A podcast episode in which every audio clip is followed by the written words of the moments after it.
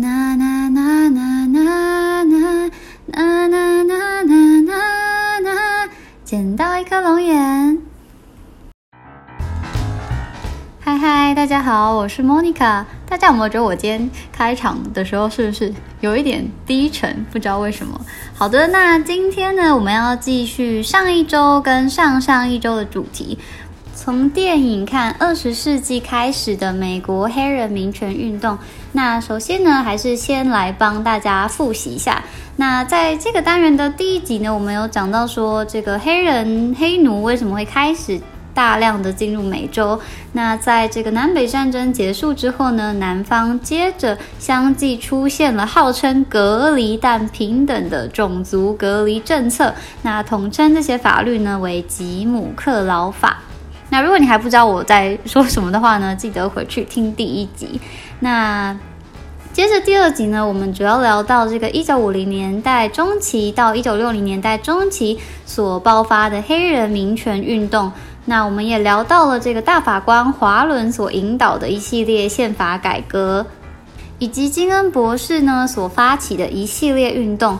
那其实，在一九六零年代中期，美国在一九六四年通过了民权法案，一九六五年通过了投票权法案之后呢，美国长达半个世纪的种族隔离以及吉姆克劳法才终于走入了历史。那今天呢，我们主要就是来聊聊，在通过这个黑人民权运动取得了非常卓越的成功之后，黑人族群们的生活到底变得怎么样了呢？那话不多说，我们马上开始。在一九六零年代的黑人民权运动落幕之后呢，在一九七零年代，这个美国开始推动校园种族融合政策。那这个政策呢，就是把原本都是白人跟原本都是黑人的学校呢，强制的混合在一起。那可以想见，这样的政策呢，一定会遇到非常多的反弹，尤其是在原本都是白人的学校。那两千年呢，有一部旧片叫做《冲锋陷阵》，那英文名字呢叫《Remember the Titans》，主要呢就是描写说，哎，这个黑白校园融合过程当中会发生怎么样的冲突跟事件。那这出电影呢，也是根据真实事件改编的。那这个英文片名《Remember the Titans》的这个 Titans 呢，就是原本这个白人学校里面这个美式足球队的名字。那当时这个学校的足球队呢，突然就被指派来了一名这个黑人的教练，那也同时加入了非常多新的黑人球员。那你可以看见，这个其实虽然就是这些高中生一开始这些球员还蛮反弹的，但是在这个教练的这个循循善诱之下呢，加上这个大家一起经过这个辛苦训练的过程之后呢，其实嗯，虽然说高中生已经不是小朋小朋友了，但是还是在一个可以行诉的时期嘛，所以其实大家后来很快就隔阂就消失了，就变成了很要好的朋友。那甚至这个黑人跟白人教练之间呢，嗯，也产生出了一种嗯非常患难见真情的友谊。那这一出电影的主角这个黑人教练呢，就是由我们的影帝丹佐华盛顿扮演。呃，毕竟这已经是二十年前的片了嘛，所以你现在看会觉得哦，天哪，丹佐华盛顿好年轻哦。同时，你还可以看到这个《拉拉链》男主角 Ryan Gosling 雷恩·葛斯林呢，非常年轻青涩的模样。嗯，虽然说他在这一出电影里面不是扮演一个要角，嗯，但其实现在再回头看这些旧片，会就会觉得说啊，其实现在这些看起来好像非常大牌的影星，哎，大家其实都有过这么青涩，哈，甚至演过这种跑龙套的角色，觉得还蛮有趣的。那这个。所谓的这个校园融合政策，其实美国到现在都还在做。那虽然现在已经没有黑人学校跟白人学校的问题，但是，嗯，美国这个好区跟坏区的公立学校呢，其实品质真的差非常非常多。那像我们住的这一区算是比较好的区，那所以也有很多华人居住。你知道华人就是在意学区嘛，嗯，然后但是前阵应该是去今年的时候，就是就听这个某一个我在我在这边认识的台湾妈妈就说，嗯，这个马里兰州呢，最近有一个活动呢，就是呢，他会把好区的学生拉一点学生，然后去坏区上课。那这个坏区的学生呢，拉一点学生到好区上课，就也另类的融合政策啦。那可以想见，华人家长一定是非常反弹啊！就是他有给我看那个在群组里面，就是一些家长就是很义愤填膺，就觉得哇，怎么可以这样子？嗯，对你当然可以说他们自私，可这是可以。也是可以理解的啦，就是我们花了钱，可能买了这边这么贵的房子，不就是为了让我的小孩得到好的教育吗？那现在你竟然要把我的小孩拉去就是不好的学区上课，或甚至把不好学区的小朋友送到我们这个好的学校里面。那嗯，关于美国这个公立学校的一些问题呢，我想在我们第三个单元。这个福尔摩沙与美利坚，嗯，应该会有蛮多机会，我相信一定会有机会讨论到这个教育的问题的。那虽然说我现在还不知道这个单元到底会做的怎么样，但是呢，希望大家都可以跟我一样好好的期待这个单元。好，好像有点离题了，那我们再来说回来。那这个种族隔离政策的消失呢，不只是在学校方面，在黑人的社区里面呢，也引发了非常大的变化。但这些变化一定都是好的吗？事实上呢，在这个种族隔离政策消失之后呢，这个黑人社区的许多黑人开始向外迁徙，尤其呢是这些拥有较高收入、较高的教育程度或者社经地位比较好的家庭。那大家想，这样会造成什么样的问题？没有错，就是让黑人社区的精英分子流失。那所以呢，原本的黑人社区就慢慢的变成了贫穷的黑人社区。没有错，因为以前就是这个地方只能住黑人嘛。那所以不管我。到底是赚多少钱，或是我到底是受了多高的教育，读到大学、研究所、博士，我都只能住在这个地方吗？但现在我有选择啦，那我为什么不要去住在就是环境更好的地方呢？那相反的，走不了的人呢，大部分可能都是社经地位比较低的黑人。那这个这种情况呢，也造成单亲的比例急速的上升。那中错、械斗、贩毒、卖淫这些问题也开始层出不穷。那黑人密度比较高的社区公立学校呢？现在呢，即使没有这个硬体设备短缺的问题，但是呢，读书风气却变得非常非常的差。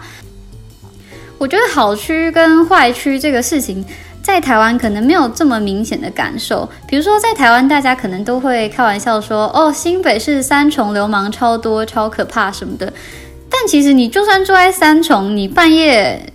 十二点去 Seven 买个饮料或什么，你也不会觉得担心害怕吧？不会觉得说天哪，我走在路上会不会被被别人抢劫或枪击什么的？应该不会吧？但是在美国，在一些治安比较不好的区域，真的就是很多当地人会警告你说，就算是白天，你也不要一个人到那边闲晃。那就是因为这样子的关系呢，使得这个很多黑人社区以及这些黑人社区的居民呢，慢慢的他们的形象就与犯罪被画上了等号。所以基本上，如果你去看这个描写一九七零八零年代直到现在，就是二十一世纪的黑人电影，基本上都与黑人社区还有黑人的负面形象脱不了关系。那大家也知道，今年的时候发生了这个弗洛伊德事件嘛？那主要就是一名黑人呢，因为白人警察的执法过当而死亡。那在这起事件过后呢，在美国各地也引起了非常多的抗议活动。那美国的这个社群平台呢，也都被这个 hashtag BLM 的标语给洗版。那这个 B O N 呢，指的就是 Black Lives Matter，就是说黑人的命也很珍贵。那，嗯，我在这个美国的这个华人社群里面，常常看到他们就会说这个活动是黑命贵。嗯，每次想到黑命贵，我就觉得这好像什么汉方养生食品的感觉。但总而言之呢，弗洛伊德这样子的事件，其实从一九八零年代开始，大概嗯每两三年就会发生一次比较重大、比较引起社会关注的事件。那这都还是只有引起关注的部分哦，所以你可以想象，嗯，这样的事件。就是黑人被警察执法过当或者安家无端罪名的事情呢，在美国来说应该不是非常罕见的。那接下来呢，我们就按照时间顺序来介绍几个比较有名的事件。那第一起事件呢，发生在一九八六年。南方的阿拉巴马州呢，有一名年仅十八岁的白人女子遭到枪杀。那在这起事件发生过后的七个月呢，一名黑人中年男性 Walter McMillan 呢就被控杀害这名女子，因此被逮捕。那最后呢，被判了死刑。那去年呢，有一部电影就是根据这起事件呢所改编的，叫做《不完美的正义》（Just Mercy）。那在这出戏里面呢，你就可以看到说，当时也是在一个完全没有足够的证据，而且唯一一名证人呢是一名白人的重刑犯。呃，那但是还有其实还有其他就是黑人的没有犯罪记录的平民老百姓，就是这个 Water 先生的这些亲朋好友就站出来指证说，哦，没有，他那天早上就是跟我们在一起，然后我们还做了什么事情。但这些呢都被这个检察官、还有陪审团、还有法官忽略。甚至呢，这个 Water McMillan 先生呢，他其实在审判之前，这个阿拉巴马州呢就已经把他放到了这个死刑犯的名单里了。那在这种情况之下，你怎么能奢望这个 Water 先生得到的是一场公平的审判呢？而且非常讽刺的就是呢，这一起事件发生的地点就在我们上次提到过的这个。杀死一只知更鸟，这个梅冈城故事的作者哈珀·李他创造这本小说的地方，而且这个书中的故事呢，跟这个真实的案件呢，其实是还蛮相像的哦。这起真实事件当中的律师呢，他就说他在办理这个案件的时候呢，他每次听到就是镇上的人如果知道他是律师的时候，就会跟他说：“哦天哪，那你一定要去看看我们这个杀死一只知更鸟的博物馆，这可是一个。”民权运动的标的哦的时候呢，他都会觉得嗯，非常的讽刺。然后他每次呢都会做一样的回答，就是他就会跟这些人说：“我很想要去啊，可是呢，我现在忙着在拯救这个因为你们的误判而即将面临死刑的黑人囚犯呢。”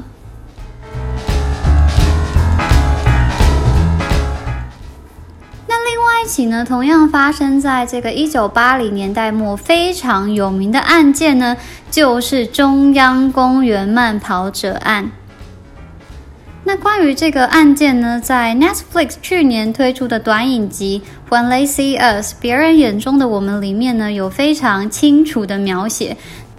你可以看到这些白人警察们呢，因为这个民怨的压力，那开始呢编造了非常多他们自己想出来的故事。接着呢，在严刑拷打这群几乎都是未成年的少年们，那半哄骗半胁迫的呢，逼迫他们讲出警方想要的故事。那我们刚刚提到的这个 Water McMillan 呢，他的案子会翻盘呢，是因为当时呢。他所在的这个阿拉巴马州地区呢，刚好进驻了一个专门为死刑犯或是重刑犯打冤狱官司的法服团体。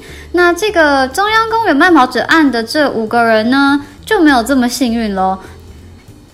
上一个 Water 先生呢，他坐了六年牢。那这起中央公园慢跑者案的这五个青少年呢，在案件被平反之前呢，总共做了五到十三年不等的牢狱之灾。那而且你要想一想哦，这起事件这么的引人注目，就是等于说全美国人都知道这起事件哦。那他们出狱之后要如何重新开始，然后要如何面对其他人的眼光，这些都是非常困难的事情。我觉得甚至可能比待在监狱里面还要更让人痛苦。这五个人最后是怎么洗刷冤屈的呢？主要是一名被关最久的其中一个人呢，他在服刑的时候呢，遇到了真正的凶手。那真正的凶手呢？当时是因为其他案件被逮捕，那被判了终身监禁。那他在狱中呢，就知道说，哎，这个就是因为他犯的那个事件被冤枉抓起来关进来的人。那他也知道说，就是这个人一直没有办法假释的原因呢，是因为，嗯，就是你在假释之前呢，他们会问你说，哦，你是不是承认了你犯的错误？你有没有在反省？类似这样子，嗯，环节。但是因为这个人呢，他始终不愿意承认。这就是他所犯下的错误，因为他就觉得他就是没有做这件事情嘛。那所以，即便他在狱中表现良好，他也没有办法假释出狱。那所以看到这个情形呢，这个真正的凶手呢，他就觉得非常的于心不忍，最后呢，就选择自己向这个狱中的警方坦白说。这起案件呢是他独立犯下的，那他也完全跟这五个青年不认识，没有任何关系。那警方后来呢比对了这个真实凶手的证词，就是还有他的手法，以及比对这个犯人与现场唯一采集到的袜子的精密 DNA 之后呢，也确实证实他才是真正的凶手。那到此呢，这五个青年才终于摆脱了被冤枉的噩梦。那因为这个事件实在是太有名了，所以这五名青年在出狱之后，跟在这部影集上映的前后呢，他们都有接受过一些电视台的访问。那你在这个 YouTube 上面呢，也都可以找到这些片段。那有一个这个 YouTube 下面的留言呢，让我很印象深刻。他说：“所以最后这些人可以得到自由的原因，既然是因为有一个重刑犯。”比起当初那些给他们定罪的警方，还要更同情他们。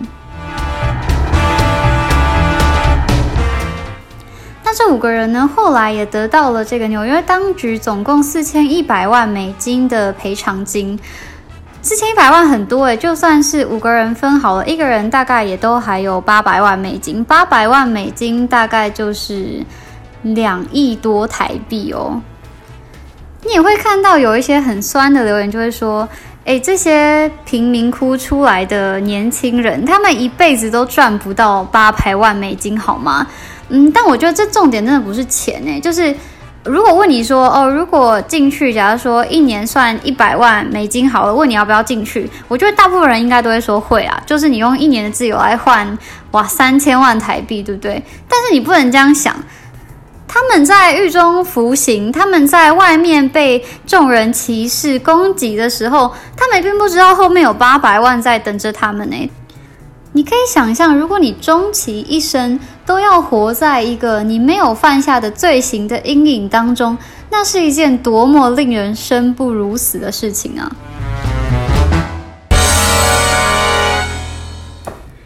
好，那聊完了这个一九八零年代发生的两起非常有名的冤狱事件之后呢，接着我们来聊一聊一九九零年代最大的黑人暴动事件，那就是洛杉矶暴动。那引发这起暴动的原因呢，主要是两个案件。第一个案件呢，发生在一九九一年。的三月三号，第二个案件呢发生在一九九一年的三月十六号。那也就是因为这两起案件呢发生的时间点非常的近，那所以就是这不是压垮骆驼的最后一根稻草，是两根稻草。那所以加在一起呢，最后就引发了一个非常大的暴动。那我们来说说第一起案件呢，这个主角呢，他是叫做罗德尼金。嗯，这个金先生呢，当时呢，因为超速酒驾并且拒捕，那遭到了四名白人警察的殴打。那其实，在这个拒捕事件之前呢，这个金先生呢，他本人就有一些前科，像是家庭暴力、还有抢劫、伤害等。嗯，那当时呢，这个。金先生呢被白人警察殴打，这个画面呢就被人录起来，那最后被送到这个电视台播放。嗯，但是这个画面呢，其实它是有一点有失公平性的，因为刚刚有说这个金先生他自己是当时是超速酒驾，其实这已经是违法了嘛。那他后来又拒捕，但是这段影片呢，就是这段影片开始拍的时候呢，这这段已经过了，这个 part 已经过了，就是这个影片之中你只看得到就是四个白人警察在打一个黑人。但是这起案件，如果看整个始末的话，应该会觉得警方的行为还可算是合情合理吧。但另外一个案件呢，就是我觉得稍微就比较夸张了。在这个同月的月底呢，也是三月，一九九一年的三月呢，就发生了这一起十五岁的小女孩 Latasha Harlins。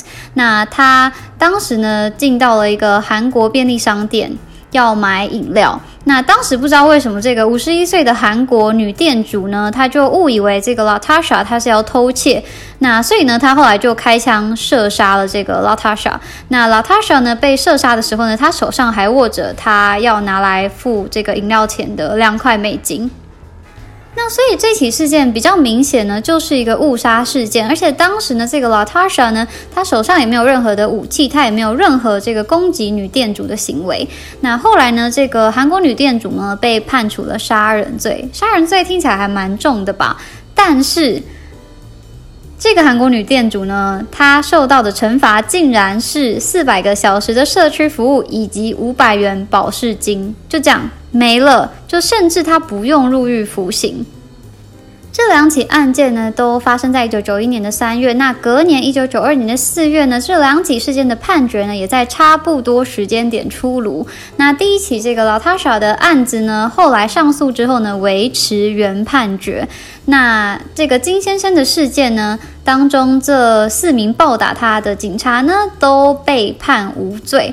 那也因此呢，这两起事件加起来就引发了这个洛杉矶黑人族群的极大不满。那最后呢，就造成了这个洛杉矶暴动事件。那主要的暴动地点呢，其实是集中在这个洛杉矶的韩国城。那后来据统计呢，这个暴动之中被破坏的商店呢，大约有百分之六十五以上都是韩国商店或者韩国人经营的商店。那当时洛杉矶暴动的规模呢，算是还蛮严重的，所以后来其实是在政府实施了宵禁之后，这个暴动呢才算是稍微的平息了下来。嗯，但是呢，我觉得最扯的不是这个，最扯的呢是这个最终的结果。这两起案件最终的结果呢，我来说给大家听。这个 Latasha 的家人呢获赔了三十万美金，但是但是金先生却获赔了三百八十万美金。啊，我觉得这这应该要相反才对吧？毕竟金先生他是有错在先啊，而且他也没有死诶，他只是被打而已。那当然，我觉得这个赔偿金的悬殊跟这个老塔莎事件的施暴者是一般普通人，但是这个金先生事件呢，却是四名政府的警察，这个应该也是稍微有关系。只是我还是觉得这样的结果呢，不太能够令人接受。嗯。美国的司法呢，看似好像很公正，其实这样子看下来，很多时候也都还是蛮相怨的哦。那如果大家对这个洛杉矶暴动有兴趣的话呢，这个 Netflix 上面呢有两个纪录片，一个呢叫做《献给拉塔莎的咏叹调》，这个是二十分钟的短纪录片。那另外一个呢，则是 L A 九十二。那这个 L A 呢就是 Los Angeles 嘛，那九十二是因为这个洛杉矶暴动发生在一九九二年。那这是一个两个小时由国家地理频道制作的纪录片，但是在 Netflix 上面呢，你也可以看得到。那讲着讲着，我们就来到了二十一世纪。但是呢，无论是二十世纪或是二十一世纪，像刚刚所描述的这样的误杀或是冤狱事件呢，都还是层出不穷。在这个二零一九年呢，就发生了这个 Oscar Grant 的事件。那 Oscar Grant 当时是一个二十二岁的黑黑人青年，那他是在这个火车站被警方误杀。那这个奥斯卡事件呢，也被改编成电影。这个是在二零一三年上映的《奥斯卡的一天》（Fruitvale Station）。哎，这个 Fruitvale Station 呢，就是案发事件这个车站的名字。那我之前提到过的，我很喜欢的黑人女演员这个 Octavia Spencer，还有刚刚提到过的另外一部电影《这个 Just Mercy》不完美的正义里面饰演律师的 Michael B. Jordan，不是 Michael Jordan，那是 Michael B. Jordan 呢。都在这一出电影里面呢，分别饰演了奥斯卡以及奥斯卡的妈妈。那二零零九年过后，过三年呢，我看我是说两三年就会发生一次。一名十七岁的黑人青年 Trayvon Martin 呢，他也在一起事件当中被误杀。那也是在这个 Martin 的事件之后呢，首度出现了这个 BLM 的口号。那没错，又是在两年之后呢，又陆续发生了这个 Eric Garner 的事件跟 Michael Brown 的事件。那这两起事件呢，都是白人警察误杀黑人平民的事件。那根据这样的事件改编的电影呢，我觉得有两部真的超像的。一部呢是这个二零一八年的《The Hate You Give》，那另外一部呢是二零一九年 Netflix 制作的这个《See You Yesterday》。那这两部的主角呢，都是年轻的黑人高中女生。那女主角的哥哥呢，最后呢都会被警察误杀。那故事接下来呢，就是妹妹努力为哥哥争取正义，跟妹妹努力从未来回到过去拯救哥哥，嗯，这样子的内容哦。这两出实在是太像了，所以我在还没有看之前呢，就一直以为他们是同一部片。嗯，但是我觉得这两出是比较偏向 Y A 片，所以就是比较适合还可以跟小朋友一起看。其他片的话，真的就是稍微比较嗯沉闷跟现实一点。像是接下来要介绍的这两出呢，都是可以在 Netflix 上面看到的。那一出呢叫做《梦醒美国》（Imperial Dream），这是二零一四年的片。那另外一出呢是二零二零的新片，叫做《此生漫漫 All Day and a Night》。那我就在这两出里面呢，你都可以很明显的看到说这个黑人社区。贫穷黑人社区到底是长什么样子？那你可以看见这两出的主角呢，都是年轻的成年男性。那你其实可以感觉到，他们真的很努力的想要改变自己的命运，或是想要做一点不一样的事情，想要回归正常的生活。但是在那样的环境里面，很多事情真的不是你想要就可以做得到的。那另外一出呢，比较没有这么绝望，但是呢，又可以看见这个黑人社区模样的呢，就是也是 Netflix 上面这个二零一六年推出的 Miss Virginia。那这个 Virginia 呢，她是这个片中的主角，她是一个黑人高中生的妈妈。那当时呢，就是你就可以看到我刚刚所说的，就是黑人社区的学校，公立学校这个学习风气到底是有多差。嗯，中国有一句成语呢，叫做“一负重修”。我觉得在那个环境里面，真的就是一负重修，就是你真的很难在那种环境要怎么吸收知识，要怎么好好学习。我觉得真的是没有办法。大家不要很酸的说哦，有心就可以做得到啊，就是真的没有这么容易。而且我现在所说的这个很差的公立学校的状况，跟台湾是不能比的。哦。就是你知道，在台湾也是有好学区跟坏学区。但是你可能无法想象，在美国一些嗯比较不好的地方的公立学校，就是假设说公立高中好了，可能可以从这个学校毕业的学生不超过每个年级的百分之五十。也就是说呢，在这个学校里面呢，可以毕业的人呢，比不能毕业的人还要少。那在《Miss Virginia》这出电影里面呢，这个 Virginia 呢，她就是非常想要让她的儿子呢转到一个比较好的私立学校就读，但她就只是一个普通的黑人单亲妈妈，就是她根本没有办法负担私立学校昂贵的学费，但是呢，她又真的很想要让她的儿子可以专心好好的念书。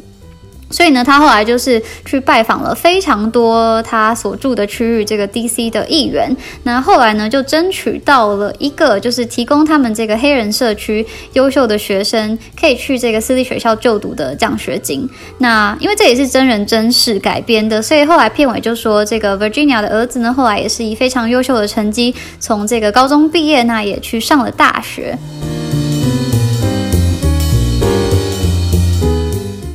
那讲到受过良好高等教育的黑人，怎么能不提到二十一世纪第一个黑人总统奥巴马以及他的第一夫人 Michelle 呢？那关于这个奥巴马跟蜜雪儿呢，你在 Netflix 上面都可以找到关于他们的片子。那一部呢是叫做 Barry，那 Barry 呢其实就是这个奥巴马，但是他的原名本名叫做 Barack Obama 嘛，那所以这个 Barry 就有点像是他的小名。那这部电影呢，主要就是描写这个年轻时期在纽约求学的奥巴马的故事。那所以这部电影其实描写的时间很短哦，就是他也没有讲到，就是他成为律师以及他遇到蜜雪儿之后的故事都没有。可可是他有讲到，就是他在纽约求学的时候有交过一个白人的女朋友。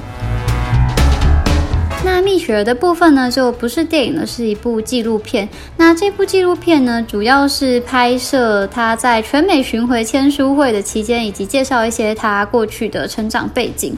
那所以这部纪录片呢，跟他的自传跟他的书呢，是同样一个名字，叫做《Becoming Michelle Obama》，就是成为这样的我。那我觉得，其实你看这两部片，你可以发现，其实蜜雪儿她比起奥巴马还要美国黑人非常多。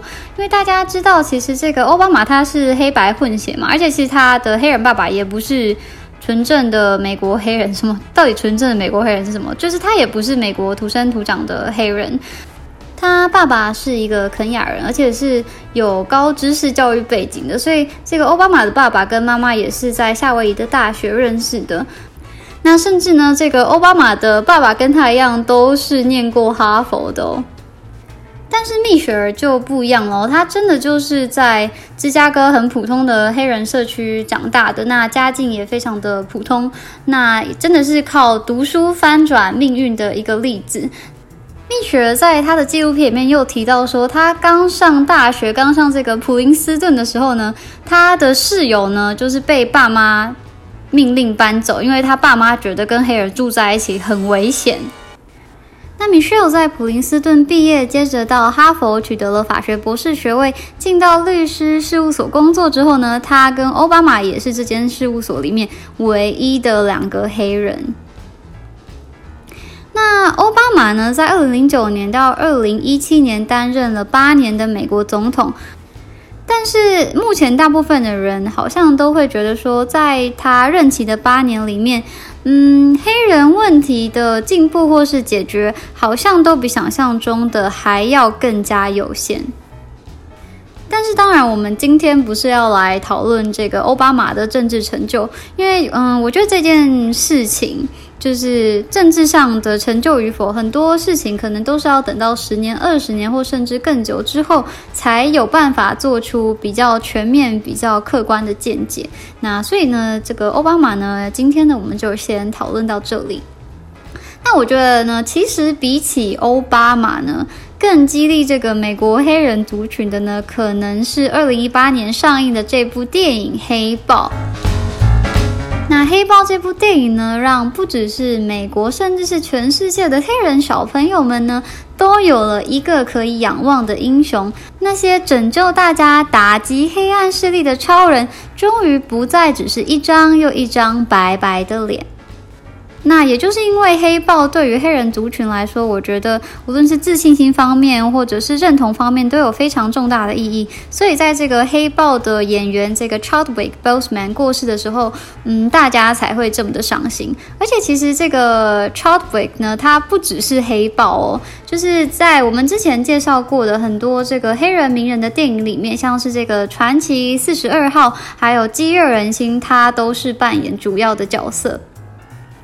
那 Chadwick 其实他自己生前也有说过，他挑这些角色都是有用意的，就是他不希望他演出的只是一个普通黑人的角色，他希望他的作品是可以实际为他的黑人族群们带来正面的力量的。我必须老实说，我没有看过《黑豹》这部电影，因为其实我对这个超级英雄片不是那么有兴趣。嗯，但是我在做完这个主题之后呢，我觉得我会考虑来看一下这部嗯，跟以往的英雄作品非常不一样的黑豹。那讲了这么多黑人的历史之后呢，再让我们来聊聊现在这个黑人在美国的现况好了。嗯，我不知道大家知道黑人占美国总人口的多少吗？我给大家猜一下好了。那给大家四个选项好了：A 百分之五十五，B 百分之四十五，C 百分之二十五，D 百分之十五。好，A、B、C、D 百分之五十五、四十五、二十五跟十五，你觉得是哪一个呢？我给大家三秒钟哦，三、二、一，没错，答案是 A。最接近真实数据的呢是 A 百分之十五。那实际上呢，这个黑人以二零一九的数据来看的话，黑人只占美国总人口的百分之十三不到，大约百分之十二点五左右。那我第一次看到这个数据的时候，其实我觉得比我心中预想到的数字还要低非常多，诶。就是尤其当你看到这个 B O M 的运动的时候，跟就是好莱坞的电影啊什么也都常描写这些黑人的民权运动跟事件嘛，所以会觉得说，哎，好像黑人占美国人口的至少有百分之二十五、三十五左右吧。结果实际上竟然连百分之十五都没有。而且大家知道，其实在美国的这个少数族裔当中呢，最多人的也不是黑人哦，最多的是这个拉丁裔。拉丁裔呢，大概占美国总人口以二零一九来说，百分之十八点五左右。那其他族群呢，像是亚裔呢，大概占百分之六左右。那双重身份者呢，就是他觉得自己有两个族裔以上的人呢，大约占百分之二。那剩下的不到百分之一呢，是这个美国各地区的原住民。那白人的部分呢，占二零一九年全美人口的约百分之六十左右。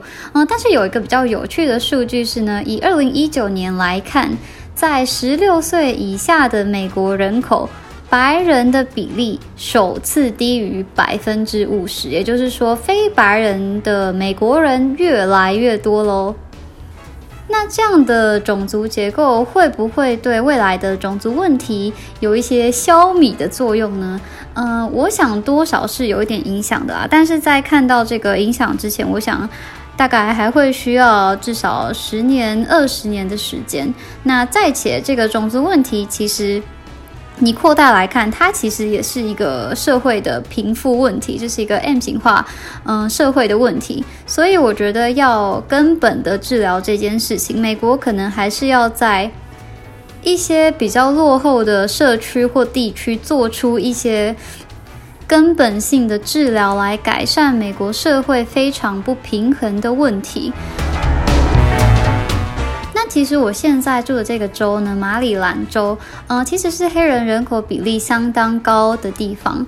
那美国黑人人口比例最高的州呢，大部分都是在东部跟南部，呃，例如说像纽约啊、马里兰、维吉尼亚、那路易斯安那、北卡罗来纳州，还有乔治亚、佛罗里达、德州等等。那比较特殊的呢，除了这个西边的加州跟北边的伊利诺州。伊利诺州就是那个芝加哥那个州，那个地方也是黑人比较多的。那其他地方，尤其是这个中西部比较荒凉的地方呢，黑人的比例呢，就真的会少非常非常多。那住在黑人多的州，治安就一定比较不好嘛？老实说，我觉得也不一定，主要还是要看你住什么地区。那虽然我们住这一区黑人很多，但是，嗯，我在家里附近并不会感到治安很不好，其实都还是觉得蛮安全的。在我们住的这个公寓里面呢，也有很多黑人的住户，或者说像这个大楼管理员，他们也很多都是黑人。我说的不是守卫哦，是，呃，这就是美国的公寓，他们都会有一个办公室，就是 office。那他们主要是管理这些，比如说房客的租赁啊，然后办这个社区的活动啊等等之类的。那所以，如果我一直住在一个这样的地方的话，你说我会觉得黑人很可怕吗？我觉得是不会的，就是你没有机会产生这样的歧视。但是，当我们到这个纽约旅行的时候，在纽约的地铁或是这个时代广场，就真的有遇到比较不好的黑人的经验。像是在这个地铁的时候，好像当时就是那个地铁的闸门坏掉了，然后就有就是很很壮的黑人小哥，他就守在就是那种可以自由进出不用刷卡的门前，然后跟你说就是你要给他多少钱，他才要让你过去。那所以后没办法，我们就徒步走到下一个地铁站。那也有在时代广场遇到，就是被黑人团团包围，然后其中一个人呢，就是一直要硬塞他自制的 CD 给我们，然后就是要我们掏钱买这样子，然后就我们拒绝他要快步离去的时候呢，他的好兄弟们就是包围我们，然后甚至呢有人就是用身体就是冲撞龙眼这样，嗯，当时就觉得好像真的是蛮可怕的。那以其他人口数据来看呢，这个二零一六年的数据显示呢，美国白人家庭拥有的财产中位数呢是黑人家庭的将近十倍。那这样悬殊的差距呢，其实在这二三十年以来都没有太大的变化。这二三十年以来变化最多的应该是亚裔族群啦。亚裔族群从一份二零一三年的他们这个人口财政报告里面看的话，这个亚裔的家庭收入中位数跟白人家庭其实已经几乎是不相上下的。那尤其无论你跟哪一个族群比，就假设我们分成白人、亚裔，然后拉丁裔还有黑人族群看好了。亚裔族群拥有高中文凭跟大学文凭的比例呢，永远都是最高的。那这当然跟亚洲文化就是万般皆下品，唯有读书高这个根深蒂固的想法有非常大的关系啦。但其实我觉得你可以看到一点是，教育对于这个阶级流动上确实还是有实质的帮助的。那其实我也有听过很多亚洲人就会酸说啊，我们来的时候，对不对？我们来美国的时候也是什么都没有啊啊！你看我们现在有车有房，那你们这些黑人在这边这么久，你们不就是懒惰吗？你们就是不思努力啊，才变成现在这样啊！整天嘴抗议在那边乱乱乱。但是我觉得大家有忽略掉一个点是，这些亚洲移民来的时候呢，我们不要计算那些就是家财万贯来的人啦，我们计算那些当初也是提着两卡皮箱就来美国的这些人好了。那这些人呢，看起来是孑然一身的来，可是大部分的人，尤其是你比较早期的移民，其实你来到这边的时候，就是同一个族群的向心力是非常强的。譬如说，我们在美国常可以看到很多中国城啊，或者像意大利城啊这种地方，韩国城啊、日本城。那新的移民来到这个地方之后，他很容易就可以在这边找到一个安身之所。那更重要的是一个互助的力量。那再加上我们刚刚提到过的这个亚洲人对于崇尚高等教育这样的想法，那再加上你也知道亚洲父母最爱干嘛？最爱比较啊，我家的孩子有多好。那所以其实我觉得，我们不要讨论说这样的教育方式，亚洲的虎爸虎妈到底好不好。但是你在这样的环境生长，你要变多坏，我觉得也是有一定的难度。那说到这边，又会回到我们之前。有提到过这个问题，就是黑人社区的精英流失。在一九五零六零年代之前，你家隔壁住的还有可能是金恩博士哦。现在你家隔壁住的大概都是领政府救济金在度日的人。那再加上这个你家附近的学校学习风气又这么差，我试问大家，如果是你的话，你可以想象吗？就是一个人需要多么大的毅力，才能在这样的环境下出淤泥而不染呢？那我当然不是一昧的要帮黑人说话，甚至我觉得我完全没有了解这个美国黑人的现况到足以发表任何的言论。只是我觉得以我目前可以看到的资料，我会认为说，其实美国现在的黑人问题，比起种族歧视，我觉得更严重的是。美国社会的财富分配不均，以及社会福利失衡的状况。我在做这个题目的时候，我有想到一个非常有趣的问题，那就是：诶，为什么好像只有美国有这个黑命贵的问题？难道其他国家其实也有黑人移民，不是吗？的确，其他国家是有的，但是跟美国的比例相比的话，其实都还是非常低的。像加拿大的黑人大概不到百分之五，那法国可以算是这个欧洲地区黑人族群最多的国家嘛？那但是法国的黑人人口呢，也只占百分之三点五左右。那我们以加拿大的黑人举例好了，因为加拿大跟美国离得很近嘛。这个加拿大的黑人呢，其实大部分都是移民而来的，而且大部分都不是奴隶出身。而且其实你比较经济数据也是，就是加拿大的黑人跟亚洲人相比之下呢，就没有像美国这样有非常显著的社经地位差异。那所以你可以看得出来，黑人并没有特别懒惰，黑人并没有就很爱犯罪，这一切都是有历史渊源的。那这一切问题的始作俑者呢？嗯，我觉得其实真的就是美国人他们自己啦。尤其是早期这些美国开垦的移民，他们实在错过太多可以解决这个问题的机会了。大家就是想说，好吧，就这样一直放，一直放，也许有一天就会变好吧？当然不会，这个伤口只会越骗越烂而已。就是美国在独立建国的时候，这些建国元勋放弃了一次这样的机会。那在南北战争之后呢？南方又搞砸了一次可以跟黑人族群和解的机会。那另外一点呢，其实是我自己的猜想啦，我还没有对这一点做非常深入的调查。那如果之后有什么，嗯。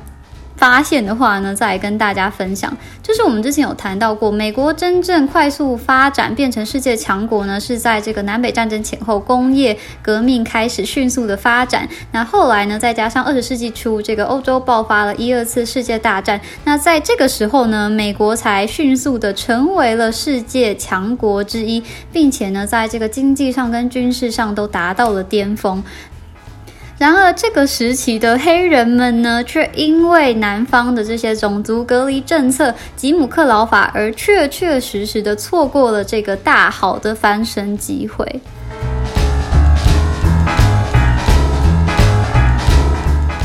那我们这个二十世纪的黑人运动呢，讲到这边第三集，而且今天还是有超过半个小时了，呃，大致上是讲的差不多了。我不知道大家听完之后，对于这个美国黑人的印象是否，嗯，有一些改变了呢？嗯，我个人是觉得做完这个主题之后，其实我觉得对黑人族群会多非常多的谅解跟同情啦。那虽然我觉得黑人可能也没有很需要我们的谅解跟同情啦，毕竟就是跟他们有历史恩怨情仇的，就是也不是我们这些人啦。嗯，但是我觉得，就像我刚刚说的，关于黑人的问题呢，美国有非常多很基础、很根本的社会问题必须要解决。除此之外呢，我觉得剩下的可能真的就是时间的问题了啦。就是怎么说呢？时间跟钱一样，不能解决所有的问题，但是可以解决大部分的问题。嗯，我们以台湾来说好了啦，像台湾的这个升级问题，最终也是依靠时间来和解嘛。就是像到我这一代的人，谁还在说外省人跟本省人？那虽然话又说回来，因为本省人跟外省人其实你外观也分不出来嘛，但是这个白人跟黑人就是从外貌上看起来就是有很大的不同嘛。那所以其实我也蛮期待，嗯，该说期待吗？就是蛮好奇，在接下来的数十年间，美国国内的这些族裔问题到底会发展成什么样子？尤其像我们刚刚有提到说，在美国十六岁以下的人口，这些小朋友跟青少年们当中呢，白人的比例其实已经下降到百分之五十以下了。那我相信呢，以其他族裔生孩子的速度呢，这个比例应该只会持续的往下降而已。那所以呢，虽然可能也真的还是要等个一二三十年啦，但是我相信呢，到时候美国呢，应该会变成跟现在蛮不一样的国家哦。那所以虽然也还不知道我到底会不会在美国待下来，会待多久，但是呢，就让我们默默祈祷，美国在这之后会变成一个更和平、更多元、更值得大家效法的国家吧。那我们今天的节目呢，差不多就到这边结束喽。嗯，其实我默默的有观察到，其实前面两集这个讲黑人历史的收听率，其实都还蛮低的。嗯，虽然说我也有心理准备，这样子比较硬的主题，就是爱听的人没有这么多啦。但是如果你从这三集的内容里面呢，嗯，你有一些收获的话呢，真的非常欢迎你留言或私讯跟我分享，我会 非常非常的感动的。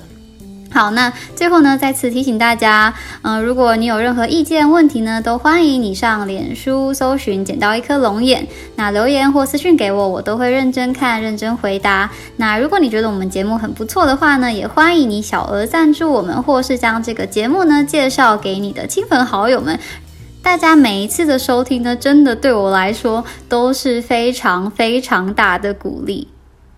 那总而言之呢，我们今天节目就到这边。嗯，下一集呢，真的是不会再这么硬了，会是比较轻松有趣的内容。所以呢，请大家一定要准时收听哦。我是 Monica，我们下集见，拜拜。